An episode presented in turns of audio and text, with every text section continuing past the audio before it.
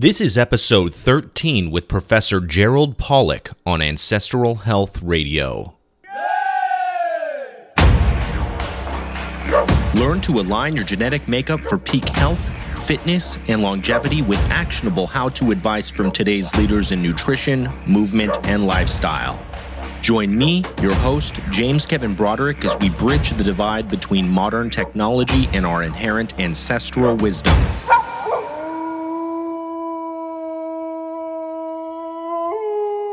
Let's take a walk on the wild side. What is easy water and why the heck is it important? Dr. Gerald Pollack joins me on episode 13 of Ancestral Health Radio to discuss the many benefits of water and more specifically, its fourth phase. We also mention water quality, his newest untitled book, and how to supercharge your body with a seemingly unlimited power source that's right beneath your feet. In today's episode, you'll learn the significance of easy or exclusion zone water, the benefits of drinking natural spring water, the positive effects that earthing has on the body, and much, much more. Gerald Pollack received his PhD in biomedical engineering from the University of Pennsylvania in 1968. He then joined the University of Washington faculty and is now professor of bioengineering. He's also founding editor in chief of the journal Water, convener of the annual conference on the physics, chemistry, and biology of water, and executive director of the Institute for Venture Science. His interests have ranged broadly from biological motion and cell biology to the interaction of biological surfaces with aqueous solutions. His 1990 book, Muscles and Molecules Uncovering the Principles of Biological Motion, won an Excellence Award from the Society for Technical Communication.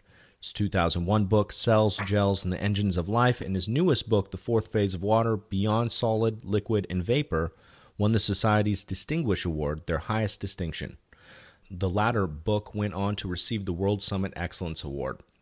And the list it goes on and on, guys. He's also presented two TEDx talks about water. In 2015, he won the Brand Laureate Award, previously bestowed on notables such as Nelson Mandela, Hillary Clinton, Steve Jobs.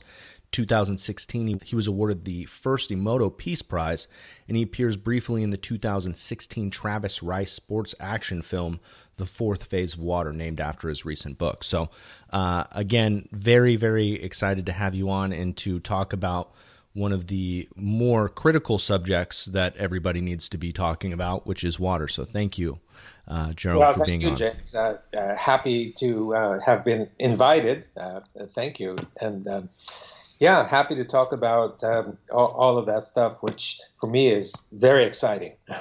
yeah, and I think I think for everybody listening, it's also very exciting, and you know, it's something that's just part of everyday life that I don't think people uh, think too much about to have somebody on that really knows their business and goes deep. I'm I'm really appreciative of that. It's really odd in, in response to that. You know, mo- most people presume that water, being so abundant and uh, and such a simple molecule, most people presume that everything there is to know about water must already be known.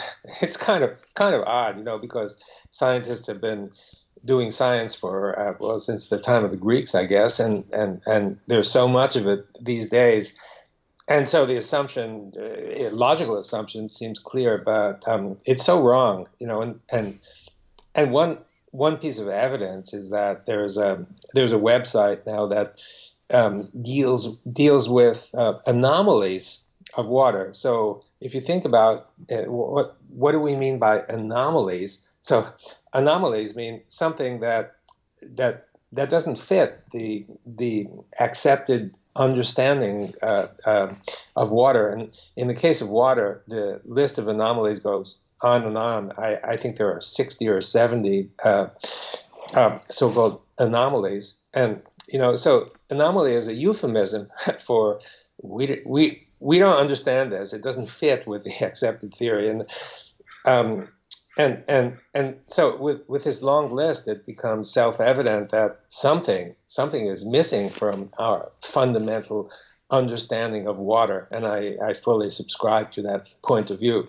So we we we don't know so much about water. I, I hope that our contribution has uh, shed some some light on that, but uh, that you know remains to be seen. and speaking of your contribution, let's just dive right into it. So let's start with the conventional wisdom. Like what what do people think of water now, and what what exactly have you discovered about water that makes it different?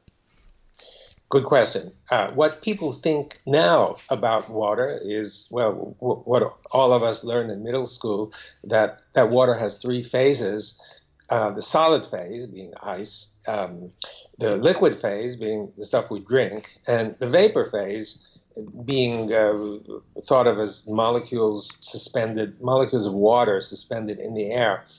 And what we discovered is a fourth phase, um, and and this fourth phase is lies somewhere in in between a solid and a liquid, and it's not a new idea that there, there is a, a fourth phase of water. It was suggested by a, a famous uh, uh, physical chemist uh, m- more than 100 years ago, and other, other people as well uh, o- over the years suggesting that there, there's something different. Uh, they, they might not have referred to it as a phase of water, but some kind of water that, that seems to, to not fall into those those three categories, and and many people began thinking uh, that that there's some kind of ordered phase of of water. See, liquid liquid water, as as we know it, it, the molecules in the water are not ordered; they're randomly disposed, and they're bouncing around at uh, um, many many times per even per microsecond. Um, uh, so so they're they're jiggling around with random disposition, and some people thought, um, uh, you know, after the idea that there might be a fourth phase, that that maybe this fourth phase is a kind of uh, ordered phase, a, a, phase kind of like ice, but not not solid, um, and kind of like a liquid, but but not really a liquid. Something in between, maybe something that is gel-like, and mm-hmm. and that's what we discovered. Um, we we um, we discovered it, um, uh, you, you, you might say by chance, but but not really by by chance uh, because we were suspecting we were looking for something like that. I I was um, influenced greatly by um, a really gifted uh, investigator. His name is Gilbert Ling, L-I-N-G, and and um, Gilbert has written six or seven books on the idea that in, inside of cells, uh, our cells, uh, bodily cells, animal cells, plant cells, the water molecules are not like ordinary water. They're actually ordered. Um, they're lined up in, in, in some way. And uh, Gilbert uh, had, uh, he's now 97 or 98 years old mm-hmm. and, wow. and, and, still kicking. Um, he uh, initially had a lot of influence, but he, he had some other ideas uh, which I think have great uh, merit, but ideas that were re- rejected by many mainstream scientists, and so so he kind of lost out in a way. But I, I showed I showed his his um, book of books. I showed one book of his to my uh, postdocs and, and students in the lab, and, and everybody who, who read the book uh, thought that he was right, really onto something. And I, I decided about 15 years ago to, uh, or no, 17, 18 years ago, the book came out in 2001 called mm. The Cells, Gels, and the Engines of Life. And the, the objective, because I was convinced that, that there was a kind of water that was organized in some way, and the objective of that book was to detail or to explain Gilbert Ling's ideas about ordered water in, in biology, uh, especially to um, to to the public, because because Gilbert's writings may appeal to some small segment of physical chemists, but they're really hard to absorb for people like you and me. A little dense. um, terribly dense. okay. Brilliant, but uh, but with very high density. You uh-huh. know, so, so much so that it, it, becomes difficult to lift the book and put it into your bag and carry to the beach for easy reading. Right, it's quite the tone. yeah, it's quite tome. So, um, um, anyway, I, I, wrote the book, and and I this is by way of background. I, I, I in writing the book, I came to realize that that first of all, the evidence for some kind of ordered water or fourth phase water was very strong, um, and I wanted to, uh, to to make that clear. But also, there was more to it, and and I rather than go into in, into detail, I I came to the conclusion in that book that the ordered water uh, was not only real, uh, but but uh, so central to all of biology, and yet if you read the biology books or cell biology or biochemistry, you know, mm-hmm. you, you see almost no mention uh, of, of water. It, it, it's as though, you know, water is irrelevant to, to biology. And, right. and yeah, and that's, that's really weird because, uh, because water is the, the most abundant uh, uh molecule by far. Um, you know, everybody knows that we're roughly two thirds of water by volume. Right. But but if you, you know if you translate that into a, a, molecular count, in other words, you line up all of the molecules inside your body and you start counting them um, as you as you come to them. It turns out that that the water molecules more than 99 out of 100 molecules are water molecules. They're wow. so small, in, in order to make up that that two thirds volume, you, you, need a whole lot of them. Yeah. How come nobody's looking at this? Like you said, there's no mention of water in a biology book as far as looking at the cellular structure, right? And now it's I, I, it's starting to become kind of a big deal. I think because of your work, some of some other people that I've been speaking to, they push some certain ideas too that which go against the grain. What what's happening now? Yeah, that's a good question. It, it, it's true that that um, among among some groups, the interest in water has heightened greatly. But the reason uh, that mainstream science pays so little heed, um, I, I, think. By the way, it wasn't. It didn't used to be the case because the study of water, especially water in biology, was a very important scientific uh, topic, and um, led, you, you might say, by by the person is Albert Szent Szent-Györgyi, who was a Nobel laureate for discovering vitamin C and worked in muscle, and and and he's kind of the father of modern biochemistry. And he thought the water was critically important for, for everything, so much so that that one of his his famous um, statements is, "Life is water dancing to the tune of solids." So, so he knew that water it's great. Uh, there are a lot of other pithy statements that come from him that are so interesting. Right, I like he, that. He, he, he, and then Gilbert, they knew knew so much about uh, the, the the role of water. But then what happened is, you know, science became uh, endowed with with uh, fortunately, unfortunately, special techniques where you could actually take the cell apart and examine individual proteins, and then you could take the proteins apart and mm. and e- examine parts of proteins and so on. So, w- with the advent of all kinds of modern instrumentation and exciting uh, uh, uh, ability to tackle questions that you simply couldn't tackle, people forgot about water. They started picking apart the cell and looking at organelles and molecules and parts of molecules and such. And when you do that, you, you forget that, that water is in there too. And, and, right. and so water takes a back seat. And, you know, there is, if you look in the cell biology or biochemistry books, there is mention of water. It's just that it's really, really minor, and the water is considered to be uh, a kind of bath that bathes the more important molecules of life. And, and rarely is there any mention of the possibility that, that that water might be actually central to to what what goes on. And and it seems to me if you if you look at the evidence and, and examine the logic, it becomes clear that it's not only that water is involved, but that the water is central to everything that goes on in, in the cell. And so, so as a consequence of that, I I think that a lot of modern biology um, uh, is is is on a, on a tangent on a tangent that is not going to go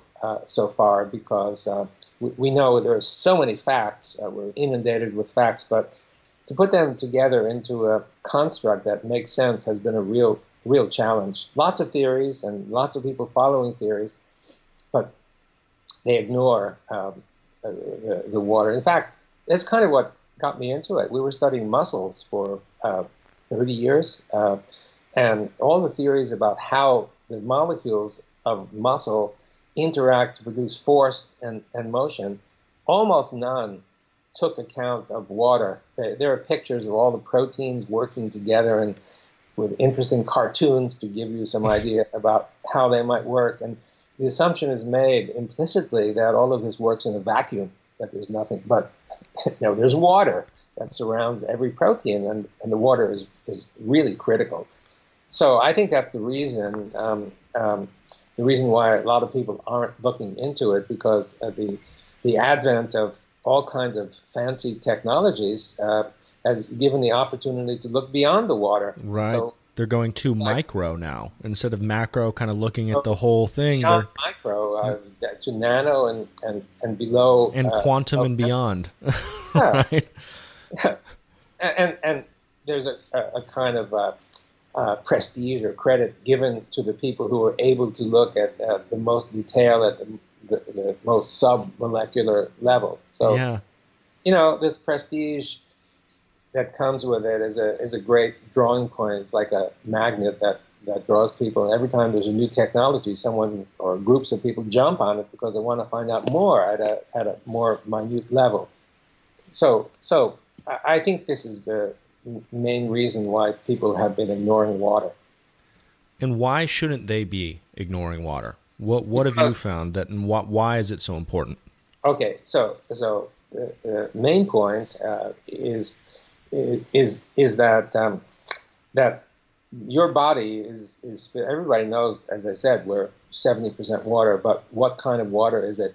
Is not H2O. We surely have H2O in our bodies, but actually we're built mostly of fourth phase water, or we call it easy water. It's easy to remember. Easy stands for exclusion zone because this kind of ordered water tends to exclude almost everything. So we call it easy exclusion zone, equivalent to fourth phase. And and and so, to you know, broad broad brush is that we need to know something about this because we're filled with it. Plants are filled with it. Animals are filled with it, and you're filled with it, and I'm filled with it. So you'd think that the, the one of the or the the most abundant ingredient in your body is something that we ought to know about. okay, so let me tell you now. I can tell you a little bit more about about about this water because I, so far I haven't done it. I've kind of skirted around it. Um, and the, the, the, original finding, um, um, this was uh, uh, about a, a, decade ago, and with our eyes open because I knew that there might be some kind of structured water, but we wanted experimentally to probe it to figure out, you know, what what what more since this is something that fills our body. You know, we'd like to know something. So we came upon an experimental model. Um, it was a, you might say, a gift from a Japanese investigator who told us of one of his observations, and we built on that. And ah, this is where we where we need to go. So we what we found is we took a, originally a gel, a hydrogel, sort of like like a gelatin dessert, but not not that particular gel. Um, you know, gels are usually made of some solid and some liquid uh, mm-hmm. together, uh, uh, bound together in, in, in some way. So we took a gel and we put the gel into a chamber and we filled the chamber with water uh, and we put some particles in there. They're little spheres called microspheres. This is commonly uh, used, and, and, we use them as a kind of marker. Mm-hmm. So what we found when we looked in the microscope is we found that uh, there was a region right next to the gel that grew over a period of a few minutes. Um, it grew to a region that pushed out those those spheres, those particles, um, and and and this was a pretty big region, uh, not, not, by the standards that that we, we ordinarily think ordinarily think of, but by molecular standards, it's huge. It was a, a couple of hundred micrometers. It's like the thickness of a couple of hairs. uh, right. you know, so you know, you think, oh, that's not much, but it's a lot of molecules. Um, and and so we looked that was the first observation. And and yeah, what's going on here?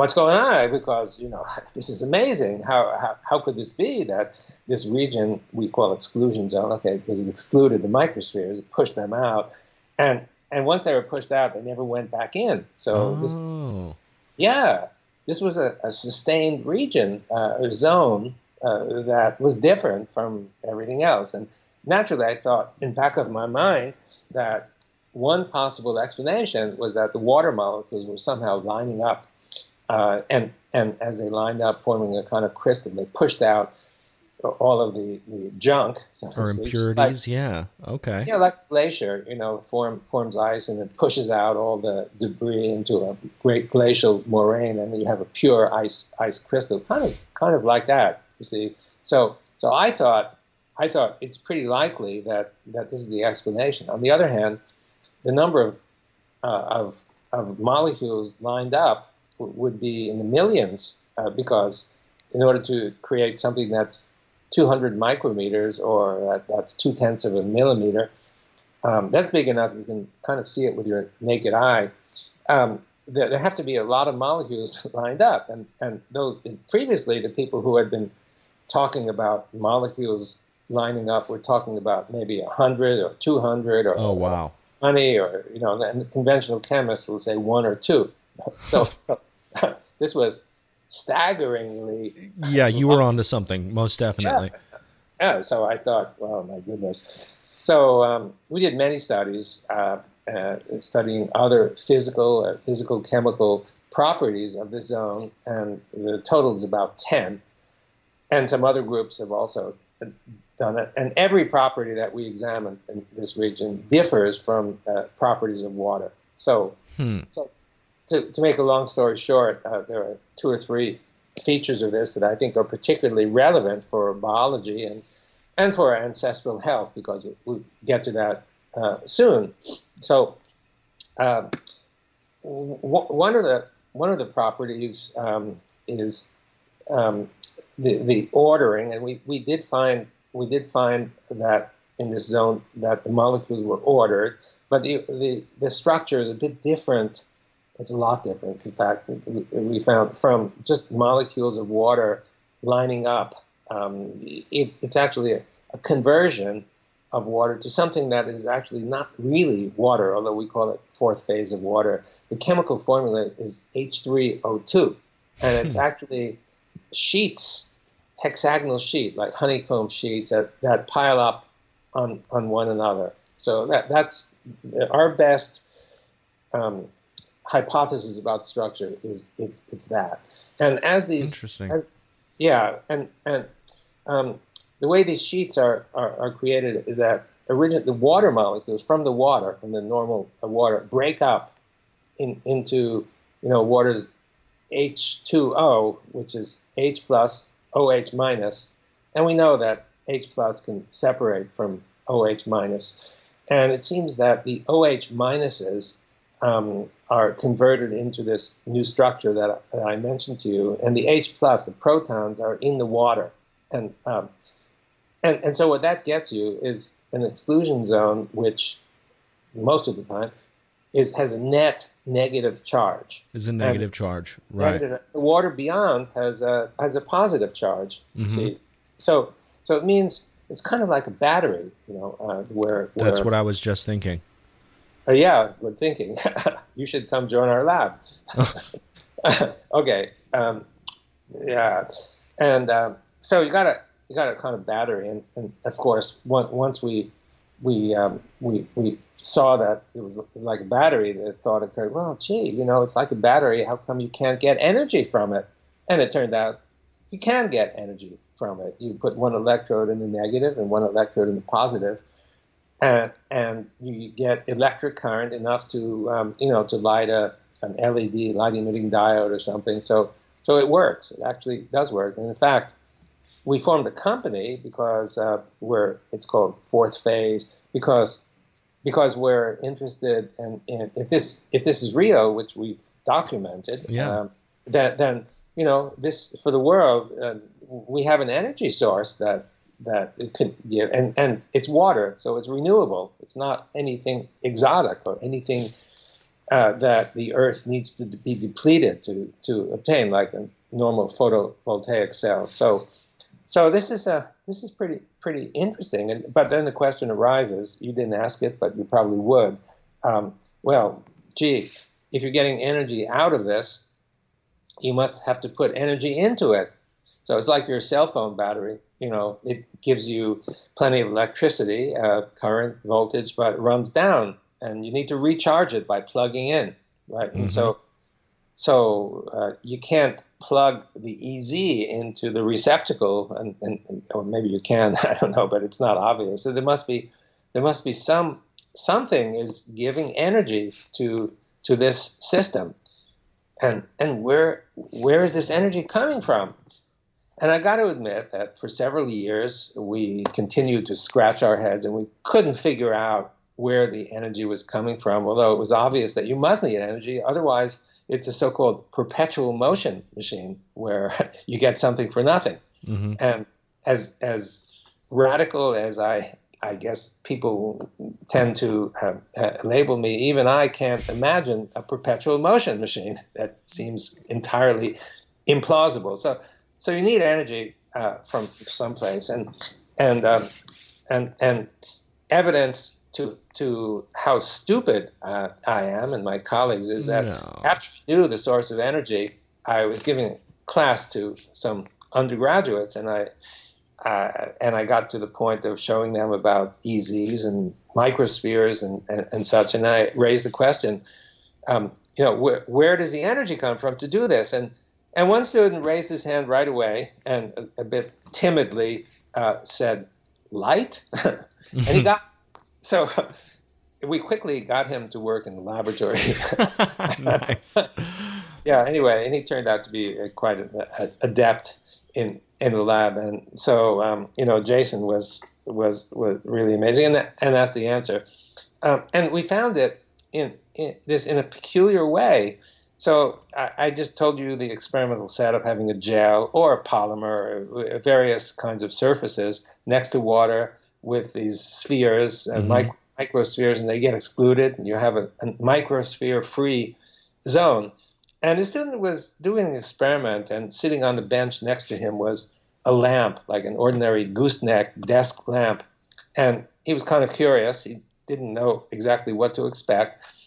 And he took the lamp, and I, encourage these students to, you know, try things. Don't uh-huh. blindly follow the project that you're supposed to do because uh, you might actually find something interesting. So he took the lamp and he shined it on the chamber, and it, it was pretty narrowly focused. And uh, the, the, the lamp, uh, and, and, what he saw was that the exclusion zone grew in the region that was illuminated, but hmm. not in the region that was not illuminated.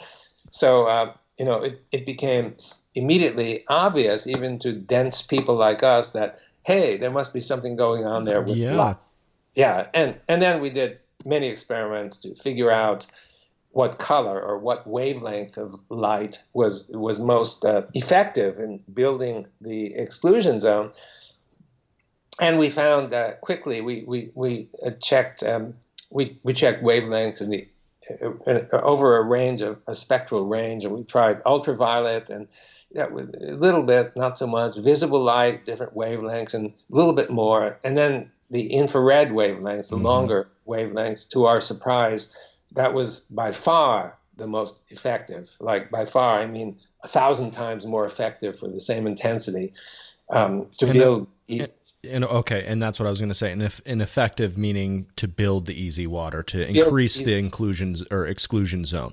Right to build it. it, it we we could get um, with with enough exposure. These are weak sources. I mean, very weak sources. So we're talking about minimal amounts of uh, of radiant energy, and and and we could build the exclusion zone up to ten times the size easily just wow. by, yeah.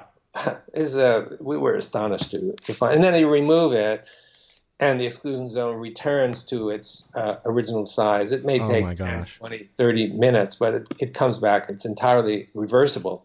So um, it means that that one pot we don't know about other possible energy sources, but we know light really matters, and particularly uh, infrared light. so a question that always arises is, you know, well, where does infrared light come from? Yeah.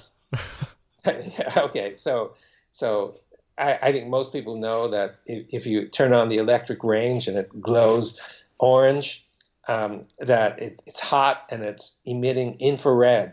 Um, mm-hmm. and, and, and the same thing, if you turn on the toaster and look inside, the coils are glowing brightly, warm, infrared, and infrared and warmth is generally equated. There, there's more to it than than that, but but what I think a lot of people don't know is that infrared energy is coming not only from uh, from those heated coils, but it's coming from everywhere. And and the evidence uh, for this, I mean, all the, the walls and and the desks and the and and and your toothbrush and yourself, everything is generating infrared. And the evidence for that is you can take an infrared camera. It's just like a regular camera, but instead of its sensitivity to visible light, it's sensitive to infrared light. Mm-hmm. So, so if you darken the room, ordinary camera shows nothing, and you can't see anything because it's dark. But if you turn on the infrared camera, and we have a couple in our laboratory, you get a beautiful image of everything around you, even though your eyes can't pick it up because the infrared camera is sensitive to infrared, and it teaches you that that everything is generating infrared, and um, you know it's used for night vision, uh, for for example. Yeah, think of the so, Predator movies. If you've ever yeah. seen a Schwarzenegger Predator movie, you know what infrared looks like. yeah, right. You know.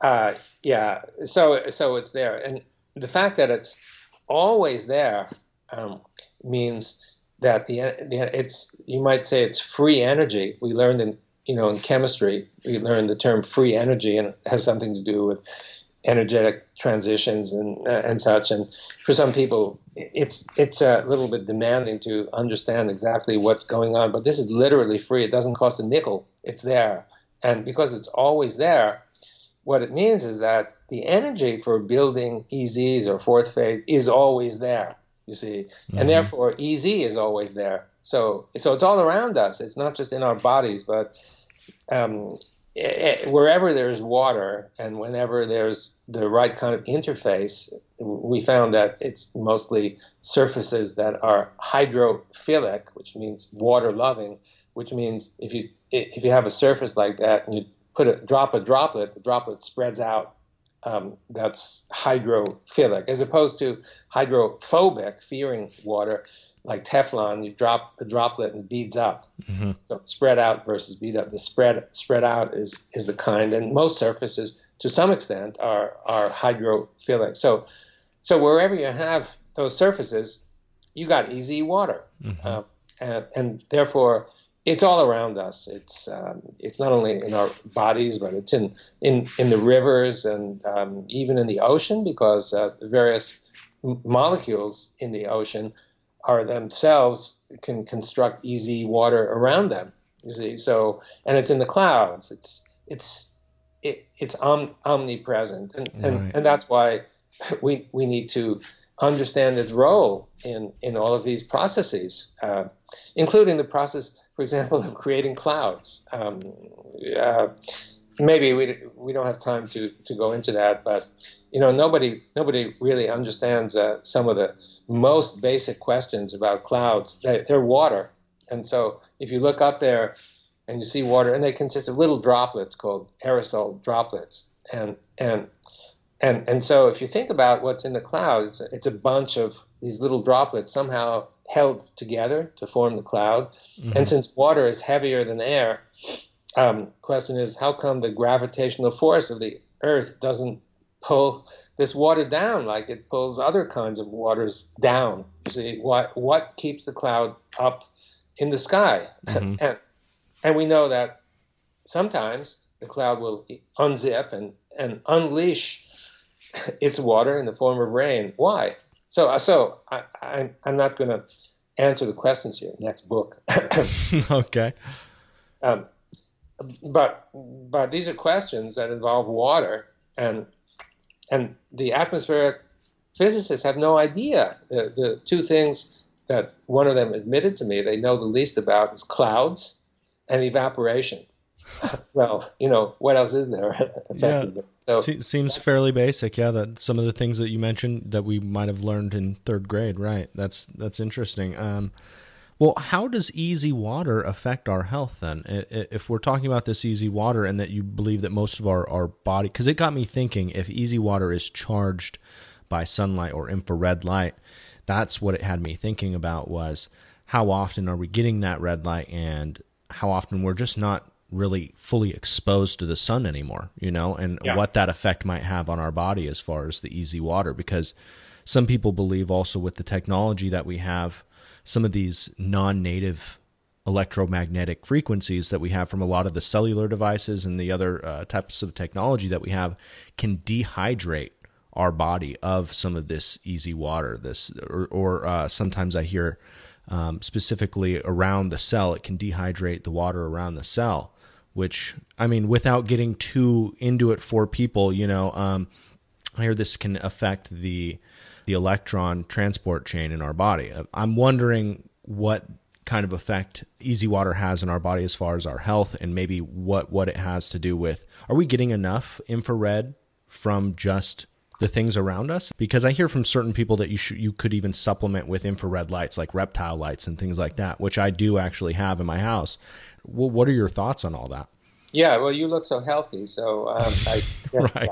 That the infrared light is doing something. And you know I, I i i think it is but i have to in order to answer that without getting too technical i have to back up for a moment. Mm-hmm. um, so um, your cell every one of your cells um, is is filled with water, mostly EZ water, and and your cell is the the the, the work of the cell is mostly done by the proteins uh, uh, of the cell. So, for example, in the case of muscle, uh, the proteins inside the cell may undergo some kind of transition from state A to state B, uh, so-called protein folding. A lot of people are studying that, and the protein folding does the work. So, for example, in the case of a muscle cell, uh, the proteins actin and myosin uh, mostly will undergo some folding transition, which which produces force and and motion, which is what your your muscle does. Now, in order to do that, um, the native state of the cell is that every one of those proteins is surrounded by EZ water each protein is hydrophilic mostly on, on the surface, not completely.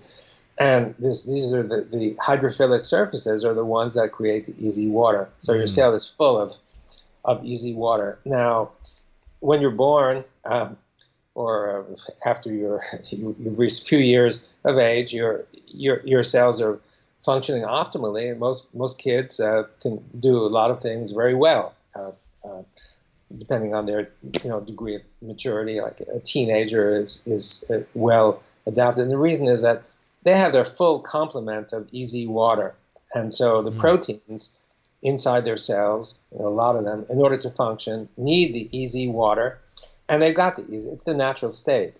Um, however, um, cells that are pathological often don't have their full complement of EZ water. So that means if you're if you're a protein and and you want to undergo folding, uh, your environment is not the same as as it should be. The the natural environment is that the protein is surrounded with the EZ water, mm-hmm. uh, and if it's a different environment, like no EZ water, not enough EZ water, can't do its job, and if it can't do its job, it means your muscles are not contracting properly at all, whatever, or your nerves are not firing or your secretory cells are not secreting the hormones the way, et cetera, et cetera. Right. So, so whatever is the the work of the particular organ is not doing it, and you're sick. Right. Okay. So this is sort of background. So it means that if you if you if you want your cells or your organ to function properly, you need one at least a minimum requirement is you have to refill the cells with EZ water.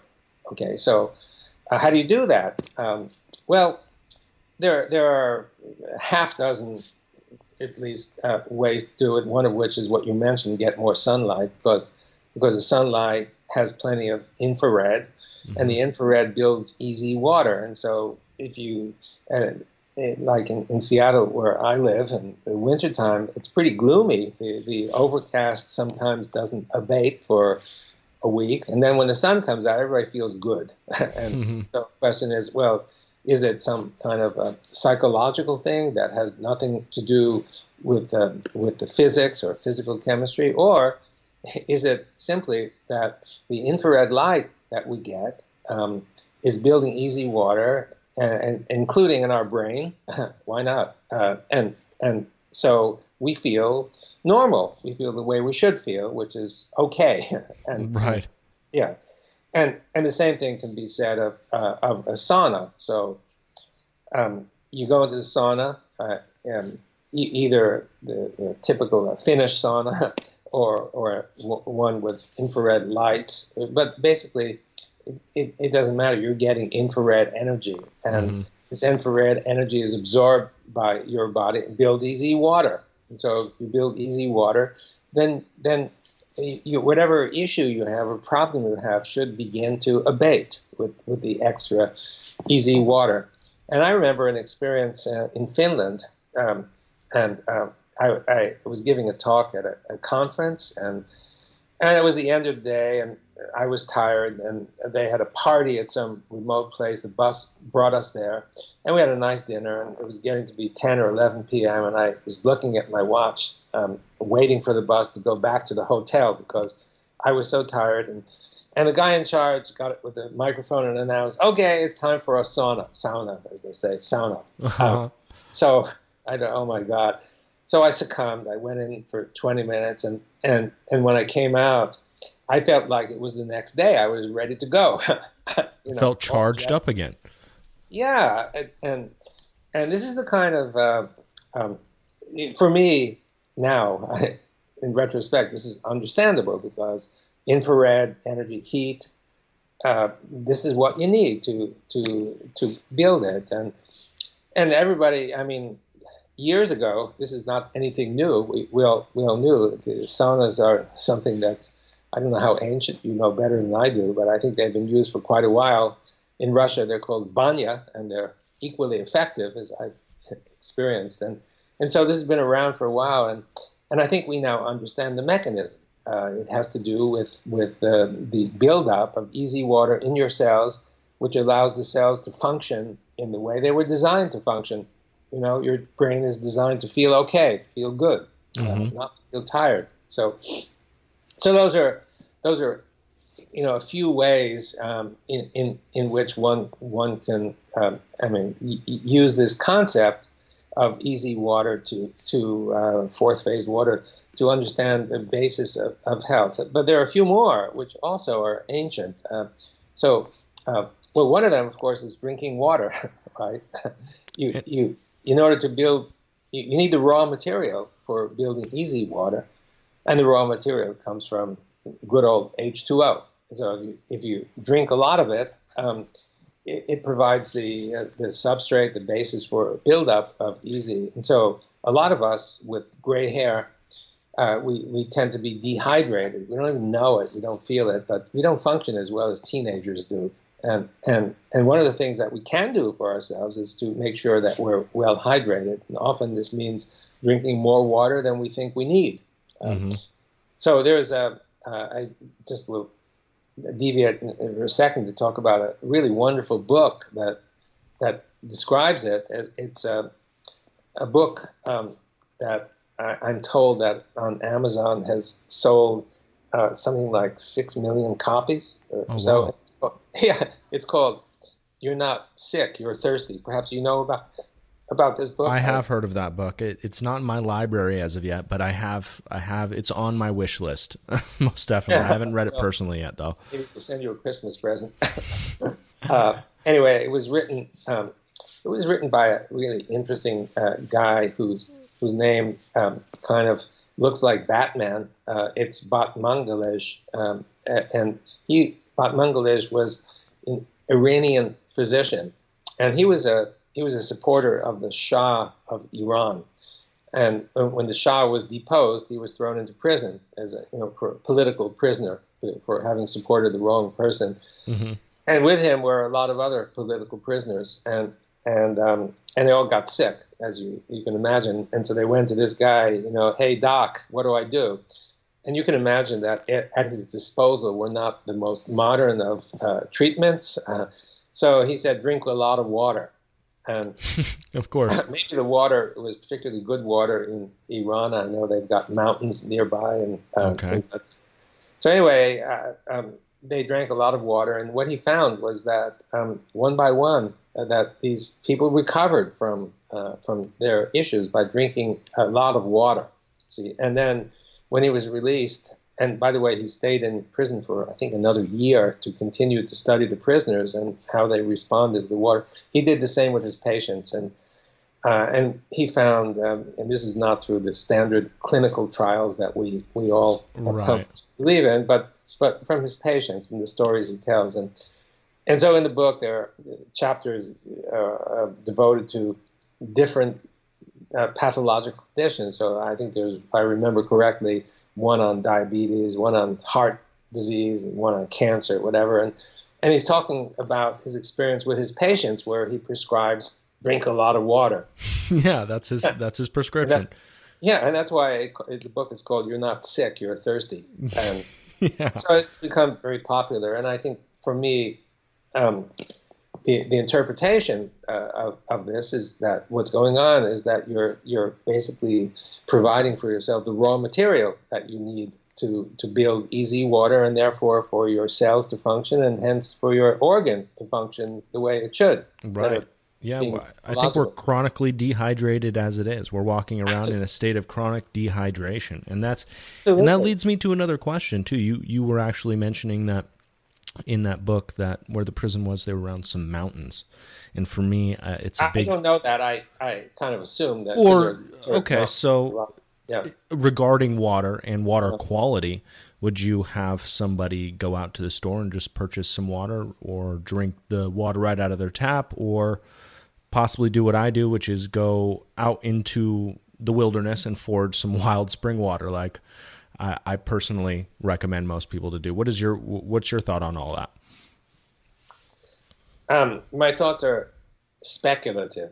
Uh, I have no evidence uh, as to which water is better than another. Mm-hmm. I get requests sometimes practically daily. Someone oh, will sure. phone me or email, "Hey, what water should I drink?" and and I tell them the same thing. Um, until proper tests are done comparing the different waters on their biological effect, all I could do is speculate uh, because we don't have the evidence. And this is such an important question to answer. You, you'd think, you think that, for example, the National Institutes of Health would be thrilled and delighted to find a laboratory willing, not connected financially, um, uh, with a company to test all of these different waters, and we've tried time and again to to get a, a grant to do that because everybody wants to know which which water should I drink, and yeah, because it's not clear um, until the tests have, have been carried out. And so, uh, with that disclaimer, because um, it's so important to do, uh, but uh, you know it it's costly to to hire the people and buy the animals that you might need, um, set up the cell cultures, uh, test the humans.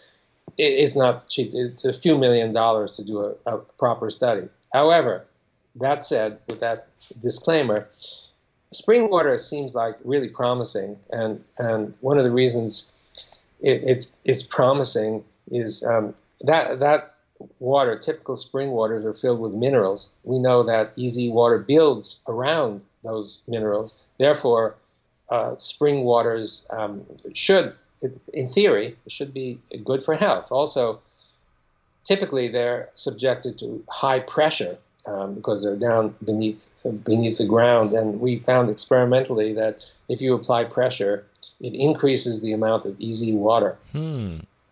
Yeah, and it makes sense uh, because EZ water we found is denser than ordinary water. So if you take ordinary water and you squeeze it, it wants to adopt the more dense uh, of, of the possible states. And so you're basically pushing the equilibrium toward toward uh, toward the EZ from from ordinary water to EZ or fourth phase of water. And um, interesting. yeah, it is, and and that I think also is the basis of hyperbaric oxygen therapy. I don't know how familiar you are. You so not too familiar, but um, with what we just spoke about, you know, maybe I can piece a few things together.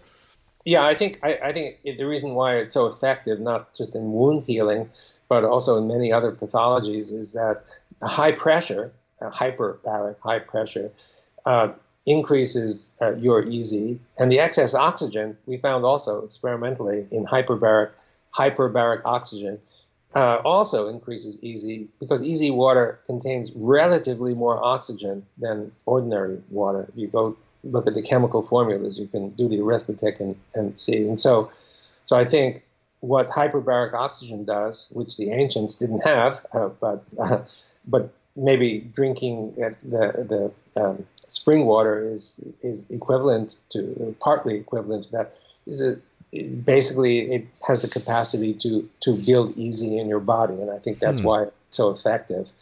For me, it was the spring water because of that exact reason that it has high magnesium, it has these high mineral counts, and it's it's the most natural way to get your water. You know, nothing has been removed. It's it's been filtered by the earth, as Professor Pollack has been talking about, and under high pressure, which again expands the EZ water content of this water. So that's really exciting too. So there's one more. May I? Add? Yeah, please. And, and, this also re- relates to ancients.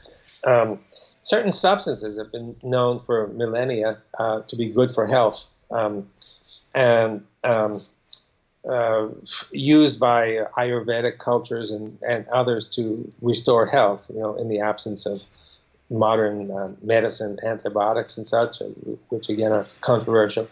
Um, and and we tested some of these substances um, to see if the, how, how they do this might be mediated through EZ buildup. And, and so far, the results are very encouraging. So we, we, we take a standard chamber set up with a, some hydrophilic surface and the EZ next to it, and we put a little bit of the substance in, and we see what effect it has on the EZ. Mm-hmm. And we found so far, we, we, we looked at a few of these. We looked at uh, coconut water, which is has you know generally known to be good for health. Tulsi uh, from basil. Um, oh, holy basil. Mm-hmm. Yeah, turmeric, and we even looked at aspirin, also coming from the bark of a willow tree, which oh, has white willow bark. Okay. Yeah, it has a myriad positive effects, which seem almost unrelated to to to one another, and um, and in all of these cases, we found that in in the amounts that we would usually imbibe, they build EZ water. Uh, on the other hand, agents that block function, like we tried uh, various uh, anesthetics, which basically block function reversibly. Oh, interesting. So we tried glyphosate, which is in Roundup mm-hmm. you know, and and all of those diminish the EZ water. So wow, so, okay. Yeah, this is exciting. Uh, I, I, find this really exciting because it, it could be that we're actually uncovering a basis for what the ancients knew uh, was was good for health. And, and as a scientist, I find that comforting. Yeah, to, no, absolutely. Uh, build an understanding of why these are as good as they are. Yeah, that modern science is finally validating some of the ancient wisdom that was out there. Right, exactly. Yeah. Okay, so we're building EZ Water, and because EZ Water is so healthful, um, some of the things that we've mentioned so far has been light or yeah. sunlight if you possibly can during the right times of day. I'm, I'm sure. Um, if not, you can try supplementing with these type of infrared light bulbs as well that I actually have hooked up in my house. Also, saunas in the wintertime if you have that available to you, or uh, in my case, 45 minutes away in San Francisco, they have a, an authentic Russian banya, which I do go to occasionally. Oh, yeah. Really cool. Yeah. it's clothing yeah, optional. It's very different get, from the American standard sauna, uh, I think, that you're used to going to, but it's really, really cool. and um, so that's that's another one of the ways which I love. I think that's just an amazing experience. And then I couple that too with um, some cold exposure because in those Russian banyas they also have a cold pool, so you can alternate between going cold and going hot and you can you can kind of uh, i think that might have some benefit to EZ Water too but i'm i'm not positive on that so um, and then also we were talking about earlier in a call uh, earthing What What's your experience with earthing? What, what can you tell us about it? Uh, yeah. So earthing, you know, uh, walking barefoot uh, on the earth. I think we we've all had the experiences that you walk barefoot on the beach and you usually feel pretty good. And the question is, well, why, why do you feel pretty good? So um, I think uh, a possible explanation for this is is really simple, and um, and uh, it also has to do with with the EZ. You know, EZ I mentioned typically has negative charge, so mm-hmm. it means it means that if you put negative charge into your body, you're likely to build more EZ water. To you can convert, and we have experimental evidence we can convert ordinary water into EZ water by putting in negative charge. Mm. papers published on uh, on this, and so so the question is: Is there any relationship between um, between this building EZ through negative charge and earthing? And the answer is yes, absolutely. And the reason the reason is that the Earth is negatively charged, and, and so if you connect yourself to the Earth, um, you have a practically infinite source of uh, negative charge that can pour into your body and add negativity to it. Uh, so, I, for me, this was a complete shock and surprise to find that the Earth was not neutral. Um, I began my career studying electrical engineering, and we all knew that if you plug into the wall to the ground, that it was zero electrical potential. It, it, the idea of, of negative charge, it was just impossible. I mean, people would, would fall over in their tracks in, in, in that school if if someone said that you're plugging into a source of negativity. right. I heard that first uh, about 10 years ago from uh, a, a Russian colleague who had been working in my lab, and he was telling me about the Earth's negative charge and the uh, and the electric field of the Earth. And I said, you, you mean magnetic field, right? Said, no, no, no, electric field. The electric field runs perpendicular to the surface of the Earth from the positive ionosphere down to the negative Earth. I said, you're crazy, Andre. He said, you're crazy. In Russia, even middle school students know about this. In the U.S., nobody ever heard of it. You know, so so next day one of my students brings me the uh, a book, a thick book. It's the lectures of Richard Feynman, and some of your listeners may know Feynman. Uh, it was considered to be the Einstein of the last half of the 20th century, and he's he's a hero of almost every physicist.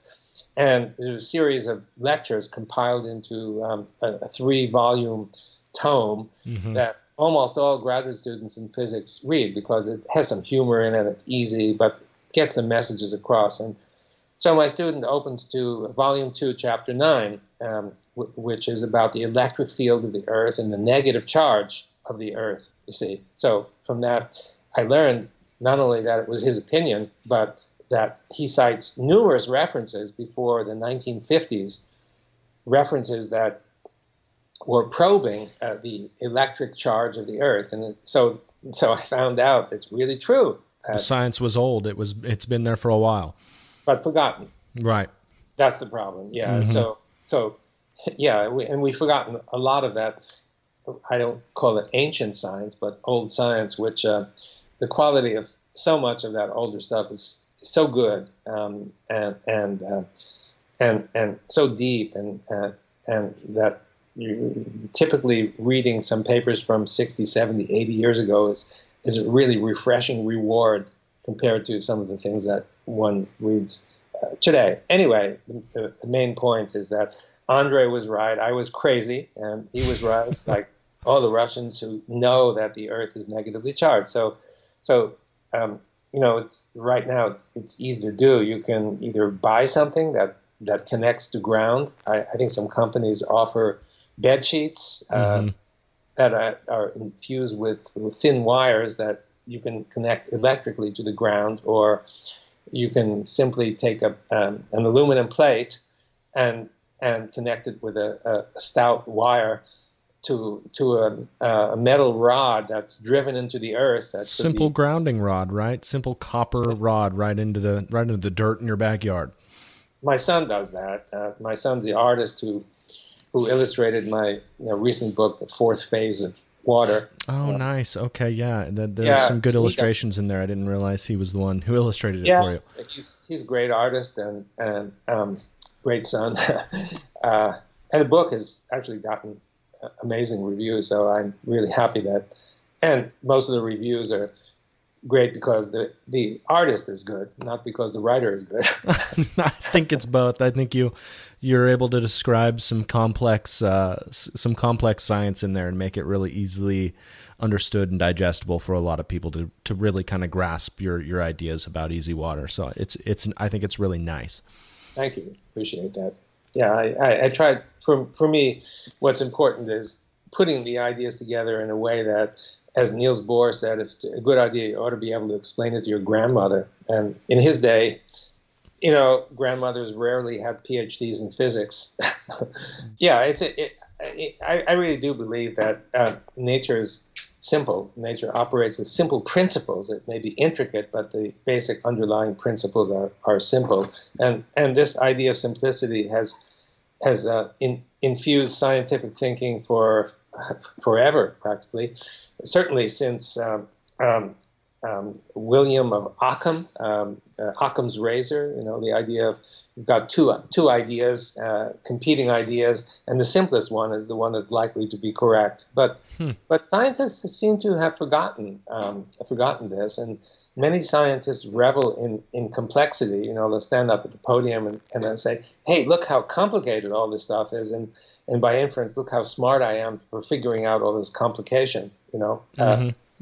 And I, I, I think that th- this kind of approach is misguided, uh, and I think science has taken off in directions that maybe are not productive.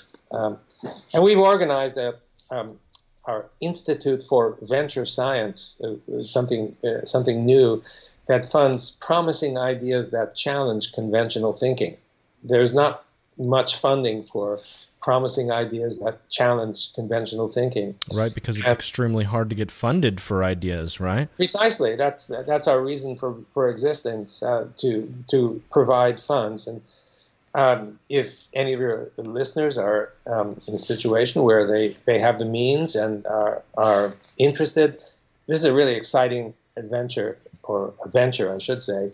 Uh, to pick out the best and most promising of these unconventional ideas. And there are many uh, really high quality ones. We're reviewing uh, uh pre proposals right now. Um, and we could use some um, some funding for people who want to build this organization with us. So please uh, contact me if there's if there's any interest. It's, the website is ivsci, S-C-I, I-V-S-C-I dot org and I'll be sure all that gets posted onto the show notes, uh, uh oh, along with great. any other contact information and any other ways they can help donate. If you have a, a page that's set up for that or, or anything, we'll we'll make sure that everybody has access to that. Thank you so much. That's great. Yeah. Yeah, and um, and it's funny. I want to I want to mention too, you know, on simplicity here that it's funny because that that's exactly what's going on here. Everything that we've spoken about, we've still spoken about in quite some detail, and yet when you take a step back and you you view some of the things that we're talking about, to incorporate some of these healthy, easy habits, I guess you could say, for building EZ water, it's really kind of simple. You know, um, uh, it's get some sun, be outside be barefoot, connect with the earth. Fire. Fire is extremely important. I mean, it's uh, how ancient or primal can you get than fire, fire oh. for man? Soak up that, that infrared light. Um, make sure that you're drinking mineralized water, water that is you know as close to wild as possible, which which we advocate on this show. Uh, spring water, absolutely. And if you notice, all those things are free.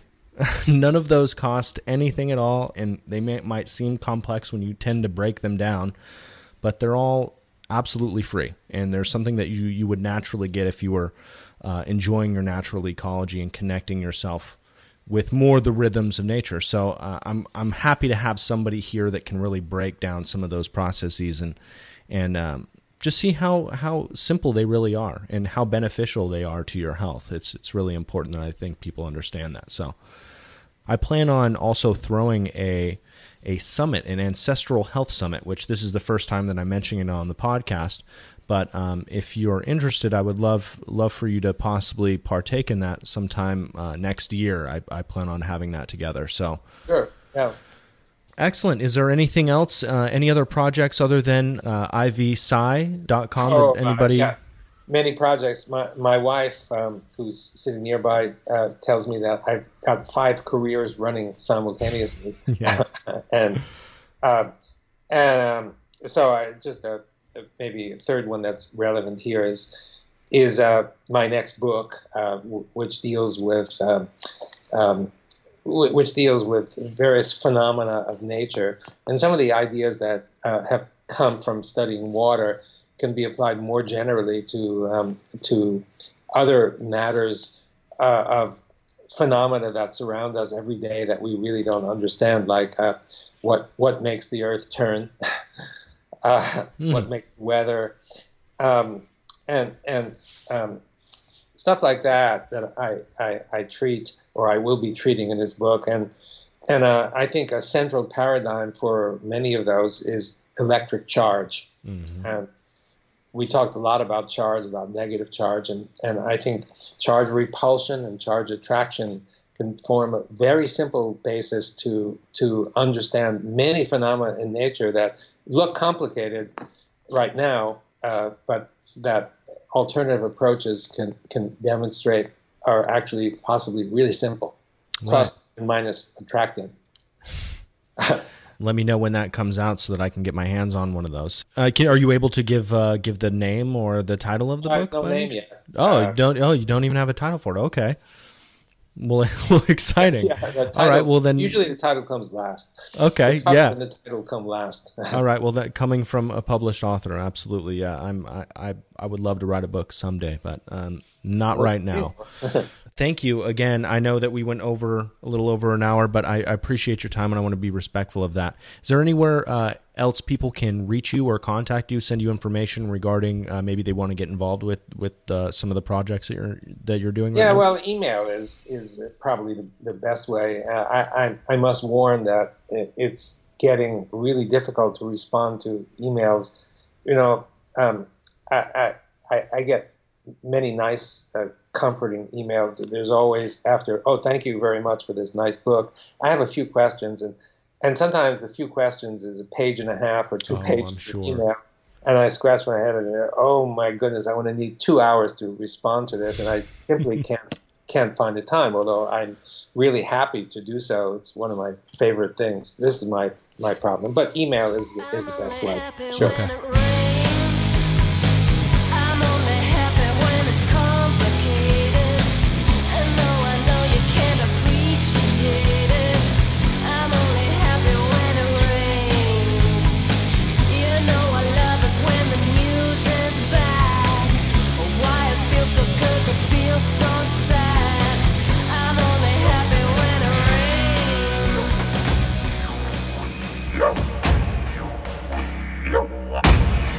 Thanks for tuning into this episode of Ancestral Health Radio. If you like the podcast, then do me a quick favor and head over to iTunes to leave an honest rating and review of the show. This helps improve the show's ranking and visibility with other would be hunter gatherer gardeners just like yourself. But if you can't do that, I'll totally understand. We're still cool. But maybe you could share this episode on your favorite social media network, or at the very least, continue the conversation with myself and the tribe on the official Ancestral Health Radio Facebook page. But whatever you do, remember to check out all the resources mentioned earlier in this episode by reading the show notes at ancestralhealthradio.com. Yeah.